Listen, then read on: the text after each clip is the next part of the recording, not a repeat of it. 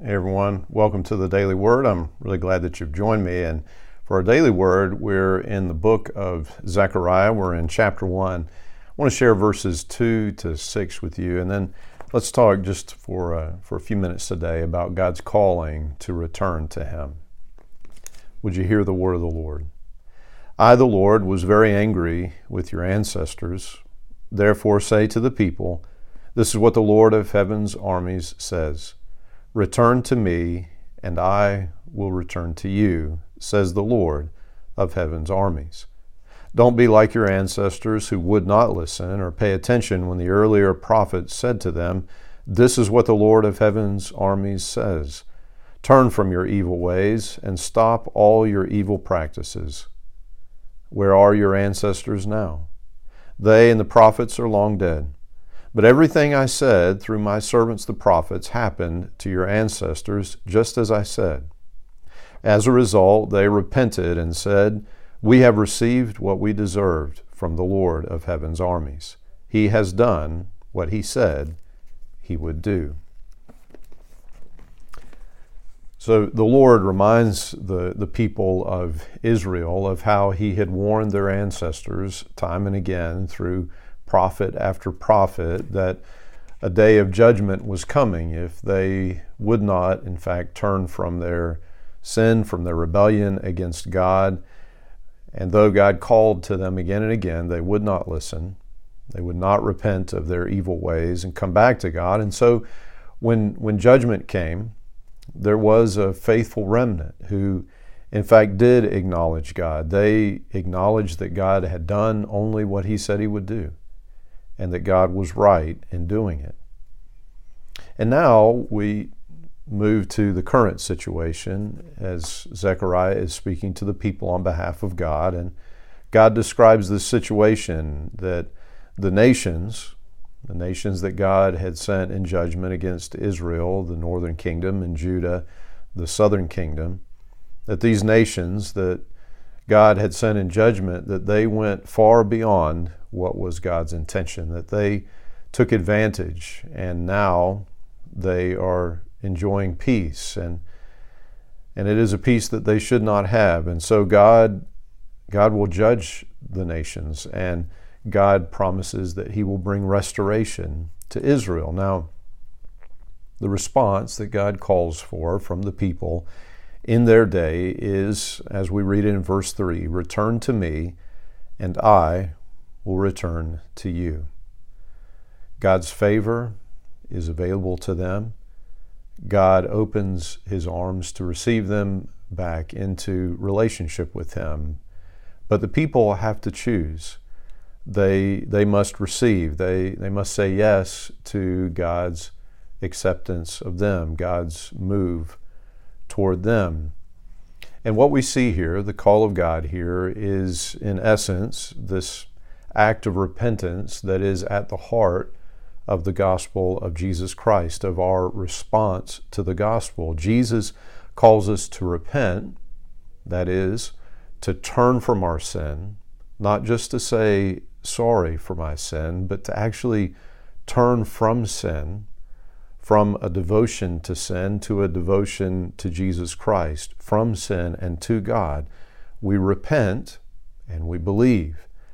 That is, we trust in Jesus both as Lord, the Lord of our lives, in control of our lives, our lives submitted to Him in obedience and faith, we trust Jesus as both Lord and Savior. We trust what God accomplished through Jesus Christ on the cross. We believe that Jesus died for our sins and that God raised him from the dead.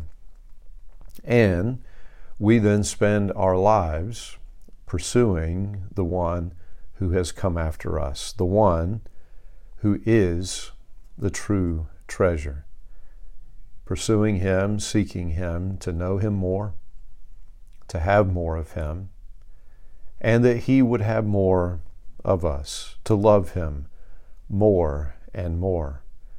As you read this passage uh, in verse 3, return to me and, and I will return to you. I think that we're reminded of James chapter 4 and verse 8, where the Lord says here, Come close, come close to God, and God will come close to you. It is, in fact, true that there, there are these ways in which God, He waits.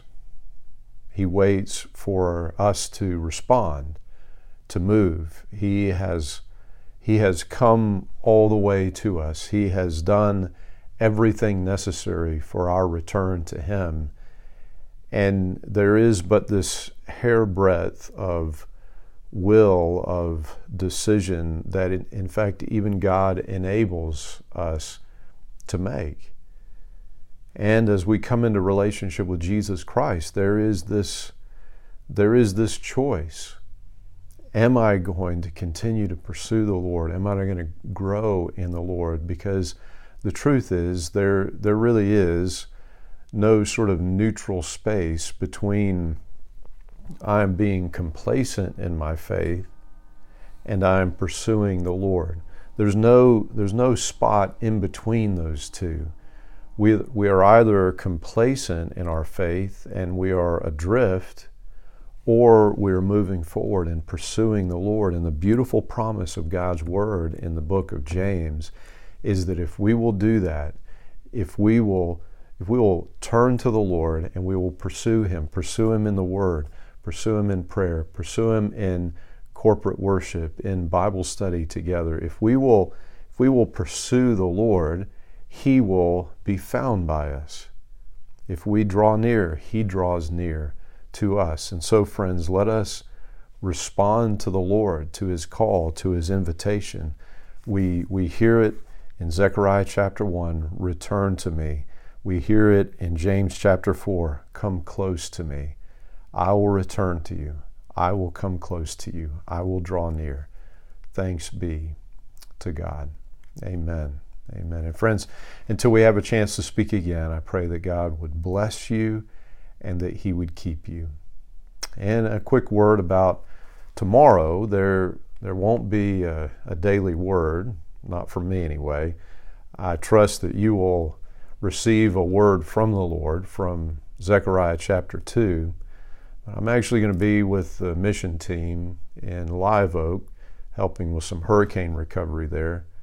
Please do pray for the people there, friends. Um, what I'm hearing is that they've been forgotten by many, certainly not on the news anymore, but things are, to quote somebody who's there, a mess. And there are folks who are struggling. So please pray for us, pray for the people there in Live Oak. I, I thank those who were so generous in giving towards storm recovery. You've already en- enabled materials to be bought there, and you're enabling us to be able to go and, and apply those gifts and helping. And so God bless you for that. And we will we will see you on Sunday, uh, Lord willing, if not before.